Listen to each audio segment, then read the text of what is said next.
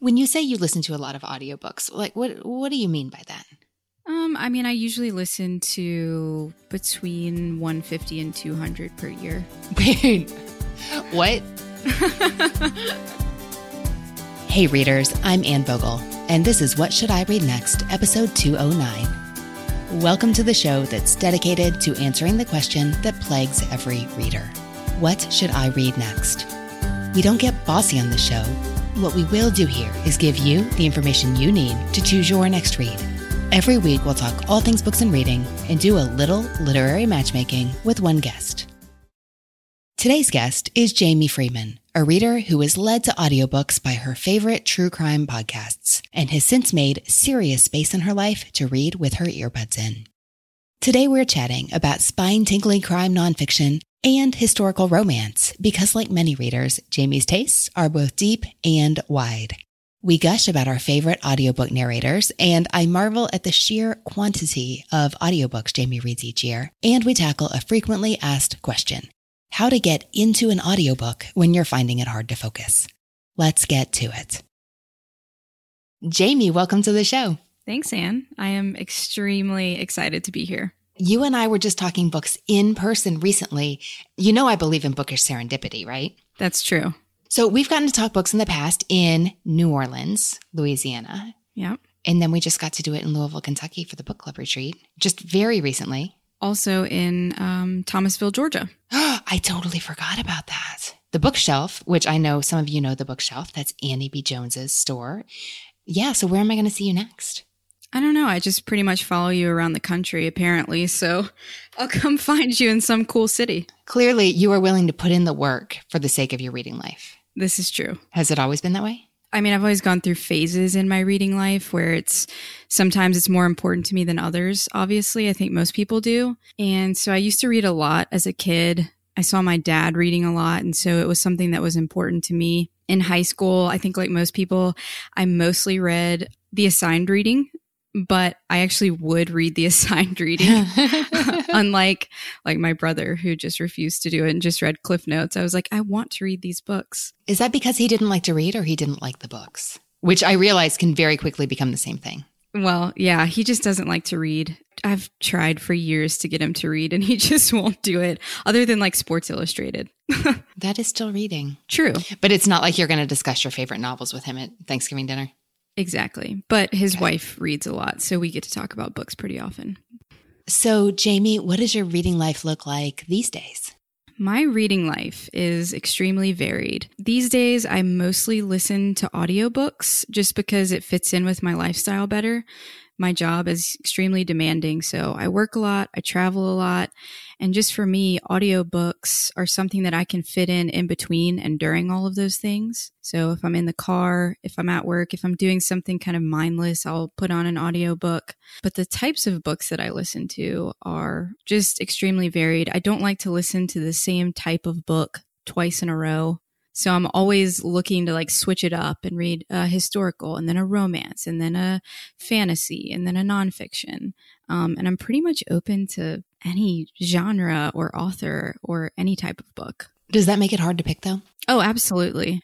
As with most readers, my TBR is just continually growing and it's hard to know like what am I going to be in the mood for next? Because, you know, you can finish a really good historical fiction as I just did. And then I'm like, okay, wait, do I want to read another historical fiction? No, I want to change it up.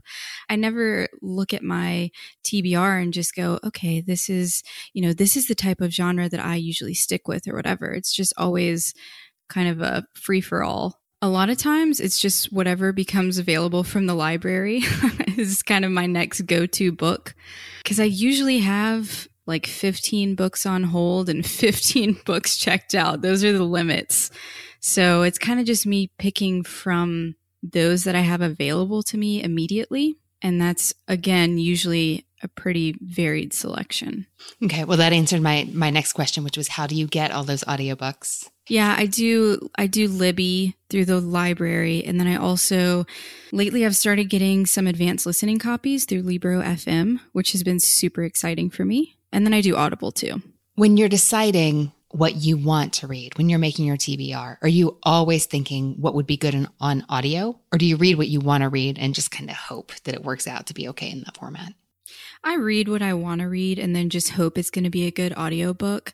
And most of the time it is. It's very rare that I come across an audiobook that I start and I'm just like, you know what? I can't do this and just know that someday I'll have to read it in physical form. That happens very rarely. I don't know. I'm not very picky when it comes to how my audiobooks sound, I guess. Do you think that's because you listen to so many that you've just gotten used to the format? I guess, yeah. I mean, I definitely have my favorite like audiobook narrators who, if I see that a book has been narrated by one of these narrators, I'm like, okay, I've got to check that out. Even if it's not a great book, I just love the narrator and want to stick with it, you know? Okay, who are some of your favorites? Okay, I knew you were going to ask me this. Julia Whelan. Uh huh is one of my favorite narrators, and I actually loved her. She wrote a book and narrated it, um, My Oxford Year, and I just absolutely loved that. So there is a full cast recording of Charlotte's Web coming out late October with Meryl Streep as the lead, and Julia Whelan has a small role. That sounds amazing. I don't know if that's what you want to listen to when you're like driving across the southeastern United States. Am I am I wrong? Eh, because I'm totally basically I'm picturing in my head right now driving from Baton Rouge to Thomasville, Georgia, in a sedan, listening to audiobooks. Yeah, that's all I do. I just drive around and listen to audiobook. That book sounds amazing though. I love Meryl Streep and I love Julia Whelan. And believe it or not, I've actually never read Charlotte's Web. So this sounds like a must. Bookish serendipity, Jamie. As always. We're on a roll. Okay, so you like Julia Whelan. Who else? Scott Brick. Oh, I don't know him. You don't know Scott Brick? I, may, maybe I do, but I don't know him by name. Maybe I would recognize his voice. What has he done that you really enjoyed? I'm sure you would recognize his voice. He's one of the most popular audiobook narrators, but he's narrated so many. It's hard to keep up with all of his. It looks like he's done some Harlan Coben books. Nelson DeMille, Orson Scott Card. So I wonder if he's if he's done the Orson Scott Card books I've listened to. Could Interesting. be. Interesting. You'd probably recognize his voice. Okay. Anyone else you want to share? My other like all-time favorite audiobook narrator is Ari Fliakos. He narrated The Nix, which is another book that I really enjoyed. And he is just so funny and so good. It just raises the level of a book just by 10 times. He was not on my radar, or at least his specific name. I wonder if I've, I've listened to him and just didn't know it because until it seems like once I identify, like, oh, I love the way this person does books and I really know their name, then I start seeing it everywhere. Yeah, it's that thing. Oh, he did Mr. Penumbra. Oh, Ari did. Yes, he did. Yeah. Interesting. And I still haven't read The Nix, but I keep hearing it's really good. It's amazing. It was a five star read for me. So you've got your favorite narrators, and that helps a lot. Absolutely.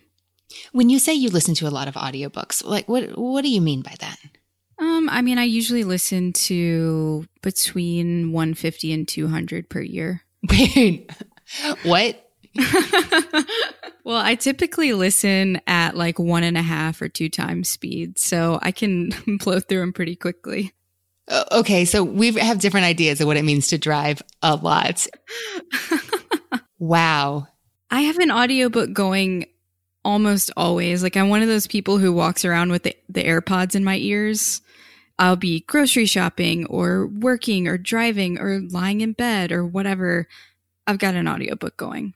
How long has it been like that? Since I think 2016, um, I listened to the Serial podcast, and that was the first podcast I had listened to. I was listening to it like while I was working, and I kind of thought to myself, you know what? If I can listen to this and like pay attention to it and enjoy it, I can probably listen to books. And so that's when it started, and it's been nonstop ever since. I am really impressed. Any hot tips for aspiring more regular audiobook listeners? Because you've clearly figured out how to make it work for you. I would just say if you start listening to a book and it's just not the right one, or you just can't get into it, or you find yourself not paying attention, just stop and try to come back to it later. That's something that took me a long time to realize because I would start listening to a book and I'd get to be like an hour in and then realize, oh, wait, I have no idea what's going on here. Jamie, I've really only been able to articulate in the past maybe six months that there are different stages of audiobook listening for me. If I'm just starting an audiobook, I need to be doing something where I can focus, like not necessarily driving, not multitasking, unless I'm doing something like folding the laundry or putting the dishes away that doesn't require like a lot of that kind of mental so that probably applies to the like the exposition in the beginning. I need to know the characters' names. I need to know who's who and what's what and what world I'm in and what's happening. But once I get past that point, I can flip it on anywhere and listen to, you know, like five minutes here and there. Or I can be driving or doing something that takes a little more focus, filing papers. I think you've 100% hit the nail on the head, though. I mean, once you're getting into a book, you need to focus to understand what's going on. And then once you've kind of established everything, you can put a little less effort into it. I think so. It's like at the beginning of a book, you have two different mental tasks. You're listening, you know, you're reading with your ears, and also your brain is very rapidly making a whole bunch of assessments. Like it's like you're drawing a little map. And once that map is made, you can listen and you don't have to have that other skill set simultaneously being utilized. It can be hard work at the beginning to get started. Yeah, and I guess sometimes I don't really feel like putting in the effort for some books. And so maybe I'll start something that does take a lot of effort to get started and then realize, you know what, I just need something easy right now. And that's when I'll default to like a cozy mystery, which is always my kind of go to when I need something easy mm-hmm. or, you know, a romance or things like that that maybe don't take quite as much effort to get into. Looking at some books or seeing what the plot is or what it's about if it's nonfiction, do you find by this point you're able to tell what is going to require that upfront effort and energy and what is not? Or sometimes does it still surprise you? I'm actually one of those people that likes to know as little about a book going into it as possible. so I will not read a, a synopsis or a, a plot review. I won't read book reviews online. I've always been that way with books, movies, everything. I don't want to know anything about it. I don't know why. I just want it to be a complete surprise, I guess. I appreciate that. And I feel like I'm telling people a lot here on this show don't read the flap copy. I'll tell you what you need to know. Don't read what the publisher's sales description. And yet you must know enough about a book that you decide you want to read it or that you're interested in at least checking it out. How do you manage that tension? I think most of the time I get my book recommendations either from this podcast, and so I know at least a little bit about it, or from Instagram, where I'll probably read what the person posted about the book. And sometimes it's just, you know, I know that I like that author, or I have seen this book pictured so many times on Bookstagram that I have just got to get a copy for myself, kind of thing. I will definitely keep that in mind when we're talking about what you may enjoy reading next. okay, sounds good. No, I'm serious. I wouldn't want to tell you too much. I mean, I always try not to tell people too much. We'll be scanty. We'll we'll focus on what the author likes to wear or something. I don't think that you ever do reveal too much though. I think you give just the perfect little snippet where I'm like, I want to read that. And not like, oh, well, now I know everything about it. Never mind. so, Jamie, how did you decide what books to choose today? That was very hard. To be honest, I have had this like running list for a while of this is what I want to apply for the podcast with. And I just had to hunker down and pick some. So these are more kind of recent favorites, I would say within the last two to three years rather than all time favorites because those are really hard to pick. So hard. So, Jamie, you know how this works. You're going to tell me three books you love, one book you don't, and what you're reading now, and we'll talk about what you may enjoy reading next. What did you choose for your first favorite? All right, for my first book, I chose Beartown by Fredrik Backman. I think this has been featured on the podcast before as a favorite. I'm sure I've talked about it before. It's just such an incredibly written, beautiful book. You just fall in love with the characters. And I just felt like it just hit me emotionally so hard, both Beartown and its sequel, Us Against You. I think that Fredrik Backman is just an incredible writer, and he's such a minimalistic writer that I really appreciate that. He can say so many things with so few words. And even though the book is technically about hockey and a hockey team, It's really about the relationships and the people and the town and how they all fit in together. It's funny when you plug Beartown into like a search engine, it tells you to read like Friday Night Lights next. Oh, no, which, no. you know, books about hockey and baseball and football. And like, well, I, I get where you're coming from, but I mean, it's a book about the characters. Absolutely. When I started listening to Fredrik Backman, I listened to A Man Called Ove, and that was narrated by George Newbern, which I just loved. But the narrator is different for his Beartown trilogy. Did you listen to this book? Should I even ask you if I, you listened to these, or should I just assume? You should probably just assume, except okay. one of my favorites, I did read a physical copy. But yes, I did listen to Beartown, and it's actually narrated by a female. I'm not sure of her name, but she does an excellent job. I highly recommend the audiobooks. I'm glad to hear it. Jamie, what did you choose for your second book? So, my second book is called The Kennedy Debutante by Kerri Maher. Uh huh. And you were just telling everybody to read this at the book club retreat. Yes, I plugged it pretty hard. Um, so clearly it's one of my favorites. Totally justifiable for a book you love. Okay, tell us more. So, this is a book about um, kind of the little known sister, one of the Kennedy, the Kennedy sisters. Her name is Kathleen Kennedy, and her nickname is Kick. It is a historical fiction. It's set during World War II, but again, it's not about World War II. That just happens to be the backdrop and the time that she lived. This is actually a debut novel, if I'm not mistaken, and I was just blown away by it.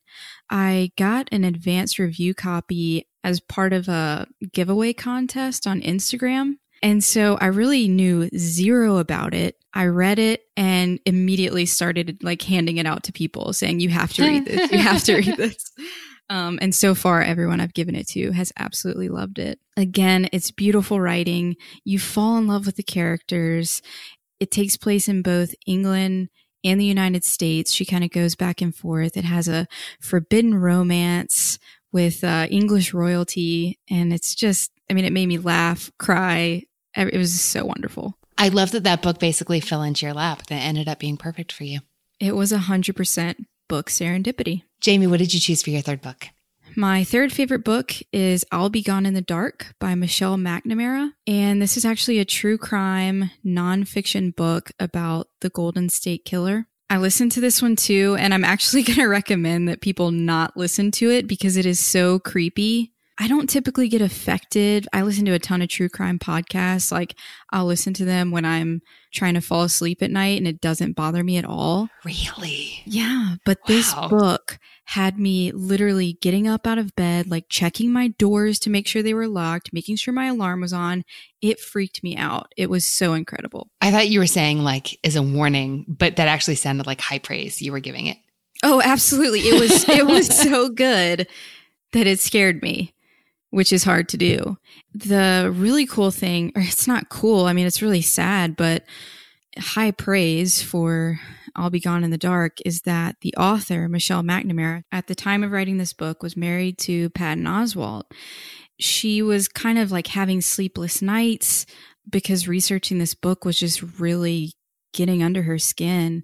And one night, Patton said to her, You know, I know you've, you've been having trouble sleeping.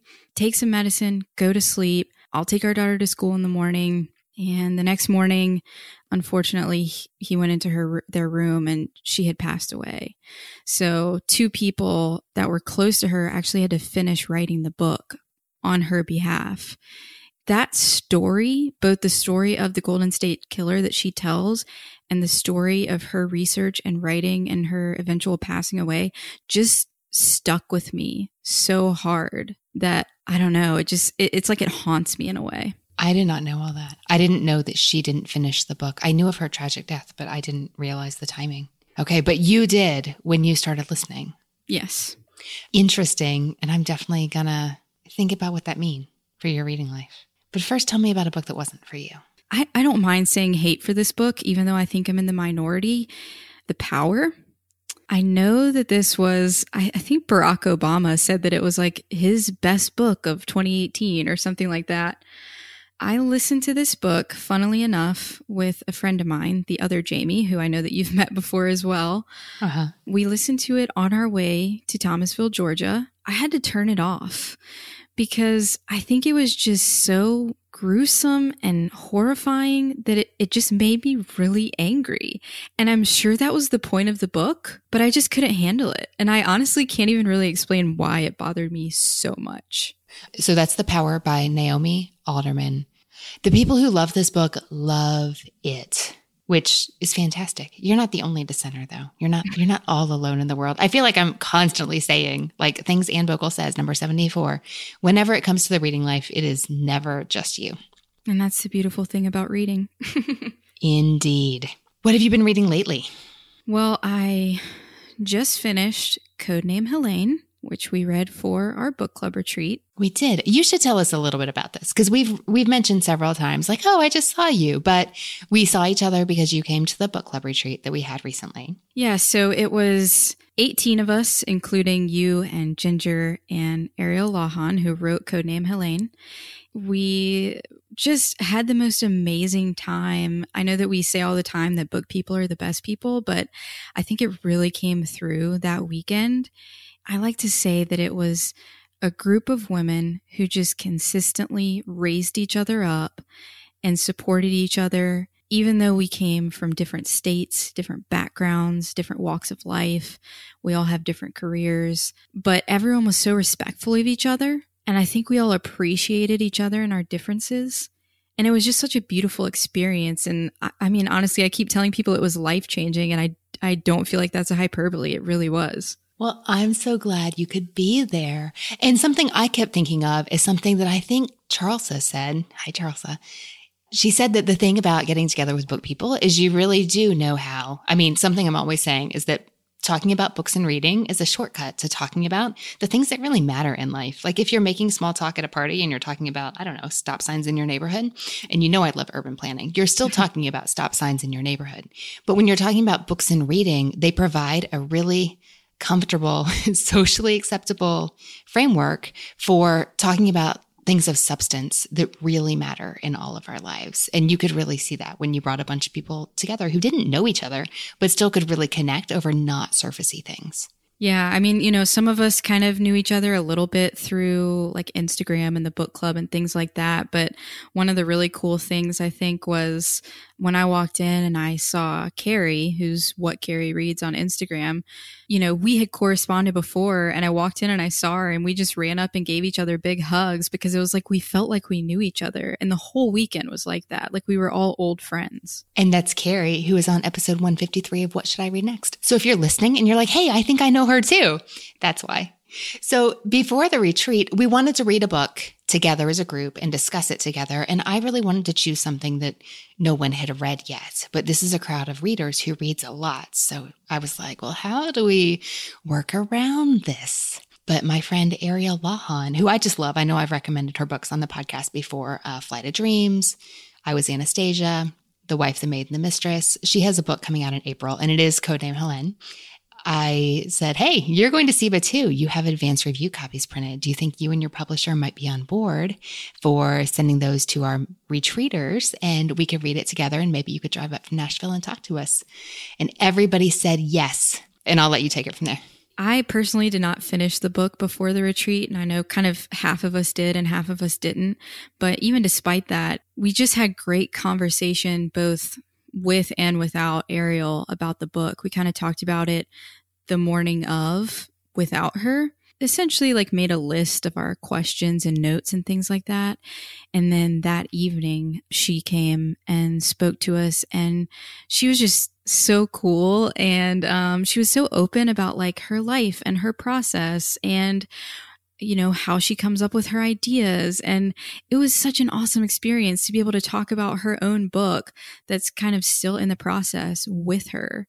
It was a lot of fun. And so the book, Codename Helene, is a historical fiction set during World War II, but again, it's not a World War II book. It is about this incredible woman named Nancy Wake who spied for France and England during World War II and she like led thousands of men into battle essentially almost no one has heard her name and so that's why i love that ariel wrote about her you know as women we can support each other and show that hey it's not just a man's world, you know? Women do really awesome things too. And they did even back when that didn't really happen that much. There was so much to talk about. I think we could have talked about this all weekend without stopping and still not run out of things to talk about.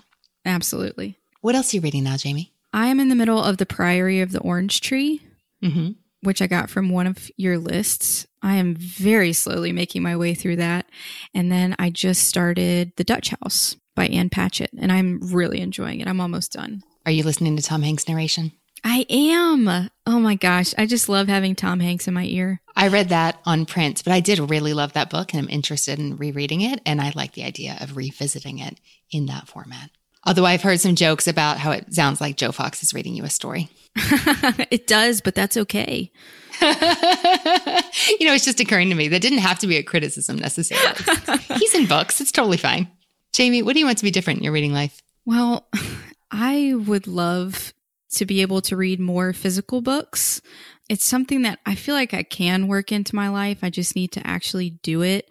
Getting books like Codename Helene that I can only read in print are kind of pushing me to do that. Oh, I didn't even think about that. The audio is not recorded until every word in the book is finalized. At the time those advanced review copies printed, the copy editing had not been complete yet. I mean, it's the same for my books that were printed for the event. Like they were early arcs and the text is not finalized. Yeah, maybe that's my uh that's my thing. I just need to get more advanced review copies to change that part of my reading. what do you find intriguing about the idea of reading more physical books? I guess, and I know that this has been disproven again and again and again, but it still feels to me sometimes like listening to audiobooks is cheating in a way. I know it activates the same parts of your brains and everything like that, but I still want to get back to that physical turning of the page and being able to flip back through my book and highlight things and stuff like that. I still love to have that tactile feel and I want more of it. I'm just going to repeat back to you what you already know. It's not cheating. reading audiobooks is real reading. However, if this is what you want for your reading life, if what you're longing to do is curl up under a blanket with like a mug of something and feel the pages in your hands and like riffle them, then yeah, we can we can think about how to get more paper in your life, but we can't maybe man- manufacture the time. But do you think if you had the right book and maybe you were stuck with it in a sense, the sense being that there's no alternative. If you want to read this book, you have to read it on paper. That that might help you find time. I think I'll make time for it. You know, I made time for Codename Helene because mm-hmm. it was a physical book and I wanted to read it. So I made it work. And I'm not saying that, you know, there's some like magic switch or literary tome that can transform your calendar. But many readers have had the experience of gotten way sucked into a book and suddenly like made four hours appear over the course of a weekend because they had to know what happened. And I think you do perform magic on this show. Just well, we're always saying there's no like time turners involved, but maybe if we can put the right title in your hand, we can at least motivate you to read a couple pages if that's what you want. I'll think about how we can make that happen. Jamie, your favorites were Beartown by Fredrik Backman, The Kennedy Debutante by Kerri Maher, and I'll Be Gone in the Dark by Michelle McNamara. Not for You was The Power by Naomi Alderman. And you like to read all over the place. Okay, tell me if this resonates. You like going deep with characters, you like reading about relationships. And I don't just mean like romantic relationships, I mean like the bonds between people in their various forms and various levels of health. And also, I, I see a lot of characters facing a dilemma or a really difficult decision in the books you've chosen here. Also, strong sense of place, lots of details. And something you said in your submission was that you love true crime podcasts, but that's not a genre you've really explored in print much. I shouldn't say in print to you. That's not a genre you've explored much in book form. Tell me more about that. I guess I just don't know what true crime books would be good to go to. I have a set of podcasts that I listen to on the regular. What are they? People want to know. okay, so to be honest, all of my podcasts that I listen to are your two podcasts and then all true crime. Oh, I'm honored to be the outlier. My favorite ones are Crime Junkie, My Favorite Murder, Jensen and Holes The Murder Squad. I'll also listen to anything that Payne Lindsay has produced. Um, he did like Atlanta Monster and Zodiac Monster and things like that. Those are the top ones. So, has it been a question of not knowing what to read in the true crime book world? Or I've heard a lot of people say that the genre of podcasting, though it can be fraught with like ethical complications, depending on who's telling the story and what their aims are, that investigative long form format can serve this kind of pursuit really well you know, some podcasts, the some of the true crime podcasts are contained within an episode in itself, and they'll just tell about one case in one episode. But some of them are more like serial, and so it'll be 10 episodes about one case per season. And I like both options. And so I think if I could find a serial type podcast, but in book form, I would be all for it. I think I just haven't found the right ones other than I'll Be Gone in the Dark. Uh, Jamie, are you interested in reading about true crime or are you interested in reading true crime? Like, are you interested in hearing people reflect on the genre and why it's interesting and what it means and the ethical dilemmas therein? Or do you just want the stories and you don't really want to zoom out and talk about the story behind the stories? Open to anything. I'm just always trying to learn whatever you throw at me, I'm ready for it. Let's start someplace fun. Have you read the book by the host of My Favorite Murder? No, I have not. Do you know about this? I do. Yeah. Um, I got to my favorite murder kind of late in the game. So I have a lot of backlog in their podcast that I'm trying to get through.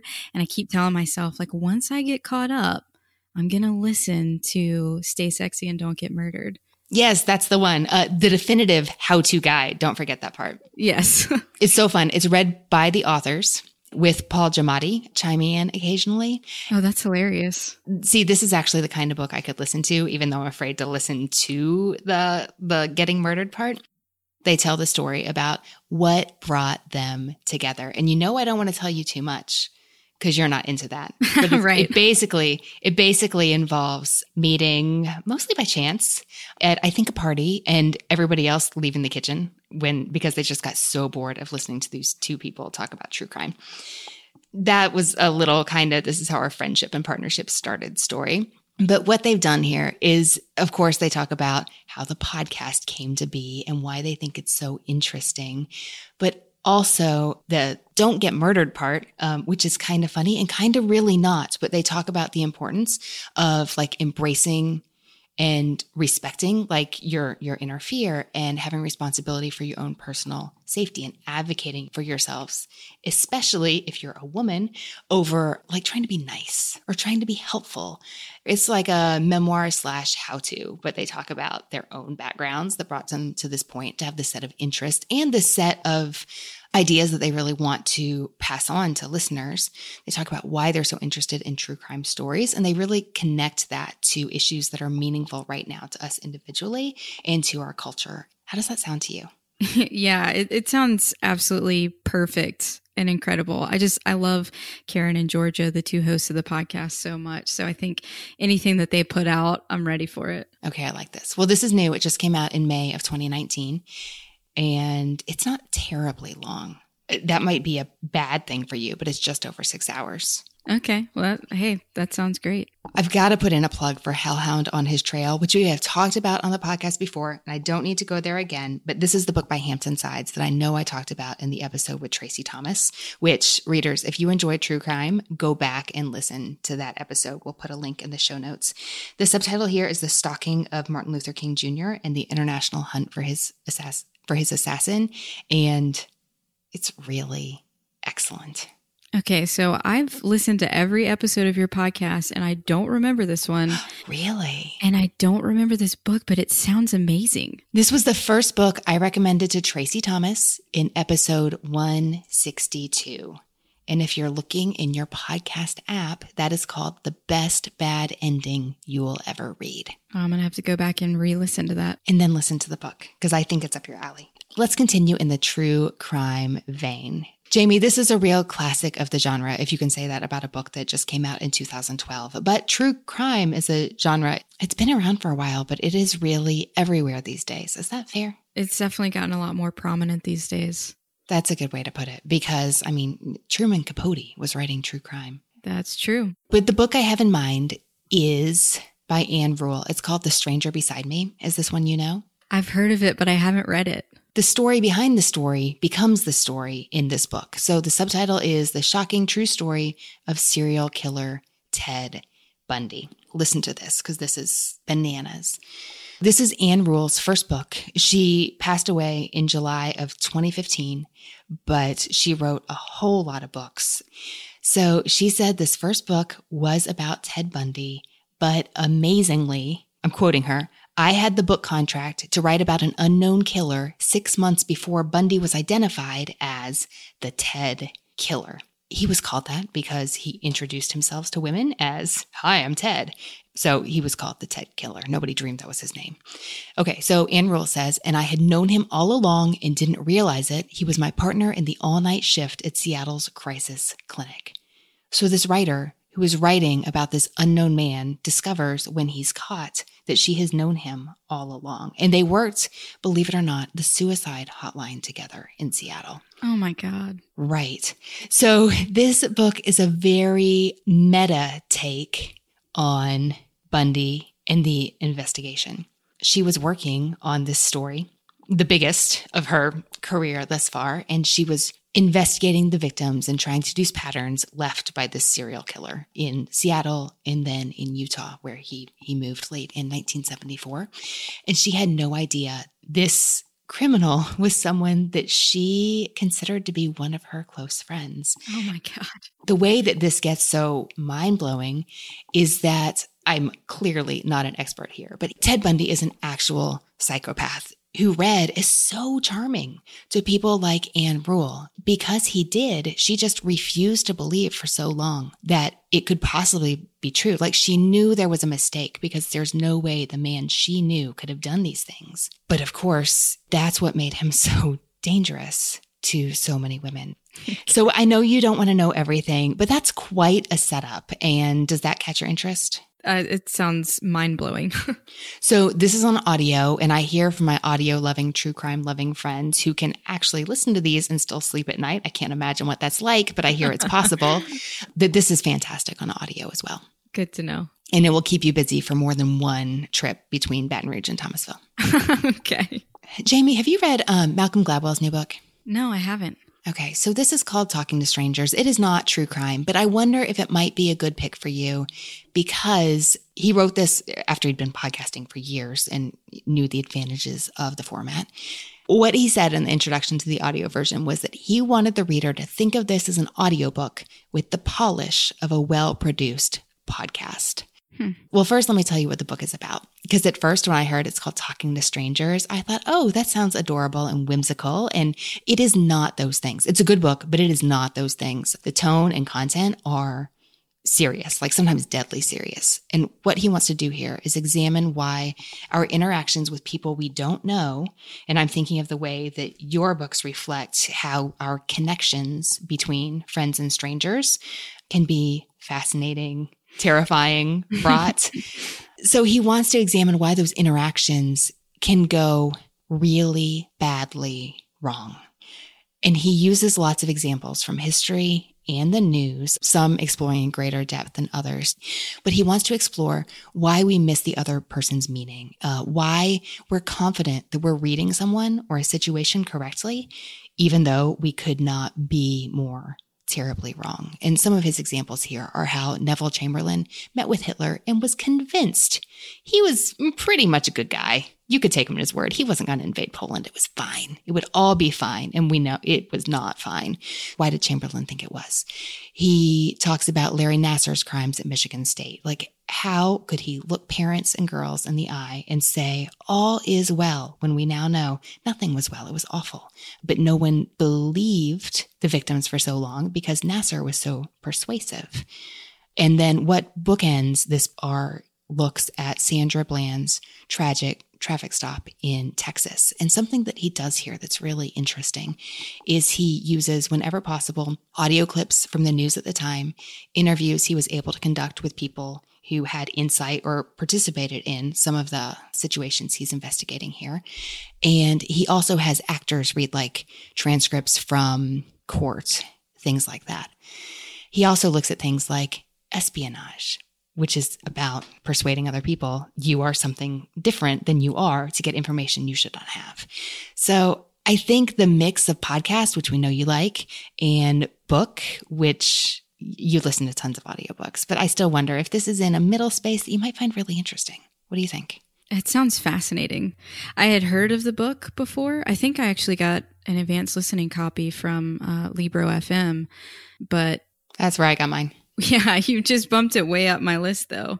I think I just need you to give me synopses of every single book so that I don't have to get them from the internet and potentially learn too much. We'll see what we can work out there. and finally, the next obvious book to recommend to you that's just right in line with the others, heavy sarcasm alert, is how about a like historical romance? Yeah. There's two that really spring to mind. Were you saying at the retreat that you were excited to read Heather Maher's next book about Grace Kelly? Yes. Okay. Well, I think I had that rooted in my mind. There is a historical novel about Grace Kelly that just came out in July of this year, July 2019. It's called Meet Me in Monaco. It's by Hazel Gaynor and Heather Webb. Is this a story you know? I picked it up from your cart at the book no. retreat, and are you yes, serious? Yes. Have you read it yet? No. All right, full circle. Here we go. Unfortunately, this is actually available on audio because it has been published at this point. I think you have the ARC from the ARC cart. Listeners, we had a cart full of advanced review copies because we wanted to make a lot of books available for people to, you know, like practice underlining in or marking up or just to take on the plane so they had something fun to read because books are fun. So I think I had that on the brain. Wait, have you read any of it? No. Okay. This is not a novel of Grace Kelly. So I believe Heather Maher's book that's coming out in February 2020, which is called The Girl in White Gloves, a novel of Grace Kelly. I think that Grace Kelly is at the center of that story, but I haven't read it yet. I'm speculating based on the title. Meet Me in Monaco, Grace Kelly has more of a bit part. She's more the impetus for a connection than anything else. In this book, which is set in the south of France, in 1955 is where it starts. The inciting incident is that Grace Kelly is there and there's a paparazzi photographer pursuing her. And so she runs into a perfume shop because she's trying to evade him, which she is unsuccessful at. But what happens because she was trying to escape this photographer is that the two women become lifelong friends and the photographer falls in love with the shop owner and so Grace Kelly walks out the door and back into her regular life. And the narrative here is interspersed with details of her love affair, which people have very different opinions on. And I'm really wondering how this is going to be handled in that novel of Grace Kelly coming next year. When I say they have different opinions, some people like to believe she was happy ever after. And some people say, Are you kidding me? Do you have eyes? But do you have an opinion here, Jamie? I honestly don't know a ton about Grace Kelly, which is why I'm so excited for her book. So I have no opinion on that yet, but I will let you know. well, you can wait till February because there's a novel on the way that has your name on it. So what you have is a novel with a love story really interesting setting, strong sense of place, French Riviera, 1950s. You can like smell the lavender wafting off from the fields. You're exploring human connections and difficult choices, relationships, and also writing that are really beautiful, but also uh, really bittersweet because there wouldn't be much of a story if the characters didn't face really difficult choices. And it seems you like to read about such things. You like to see people in dilemmas and see what they do. And this book would deliver on that score. How does that sound? It sounds amazing. I don't know if you can hear it in my voice, but I'm smiling really big right now. I'm so happy to hear it. Okay, so Jamie, we talked about too many books because I couldn't help myself. we talked about Stay Sexy and Don't Get Murdered. I probably shouldn't just call them the My Favorite Murder Squad by Karen Kilgariff and Georgia Hardstark also Paul Giamatti on the audio version. The Stranger Beside Me by Ann Rule. We wedged in Talking to Strangers by Malcolm Gladwell, and then Meet Me in Monaco by Hazel Gaynor and Heather Webb. of those slightly more than three books, what do you think you'll read next? I think I'm going to go with the Ann Rule book. It just sounds creepy. I'm glad to hear that. And I can't wait to hear what you think. Jamie, thanks so much for talking books with me today. Thank you, Anne. This was awesome.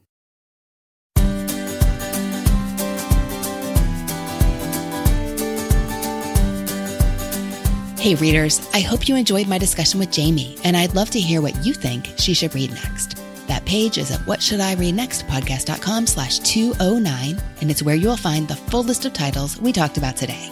You can connect with Jamie on Instagram at jamie.of.all.trades or on Twitter at J-E-Free-M, J-E-F-R-E-E-M. Subscribe to What Should I Read Next now so you don't miss an episode in Apple Podcasts, Google Podcasts, Spotify, and more. We will see you next week. If you are on Twitter, let me know there at Anne Bogel. That is Anne with an E, B is in books, O G E L. Tag us on Instagram to share what you are reading. You can find me there at Anne Bogel and at What Should I Read Next. Our newsletter subscribers are the first to know all the What Should I Read Next news and happenings. If you are not on the list, go to whatshouldireadnextpodcast.com slash newsletter to sign up for our free weekly delivery. If you enjoy this podcast, check out our Patreon community at patreon.com slash whatshouldireadnext. That is where supporters of the show get behind the scenes peeks at how the show is made, access to our super secret spreadsheet vault with all of the books from over 200 episodes of What Should I Read Next, and they get bonus episodes, both of What Should I Read Next and my other podcast, One Great Book. This is a great time to become a supporter and join our community there because One Great Book returns this Friday. And I have a bonus episode featuring a title that I loved that hasn't been released yet, so you know to get your pre-order in or go on and place that library hold request.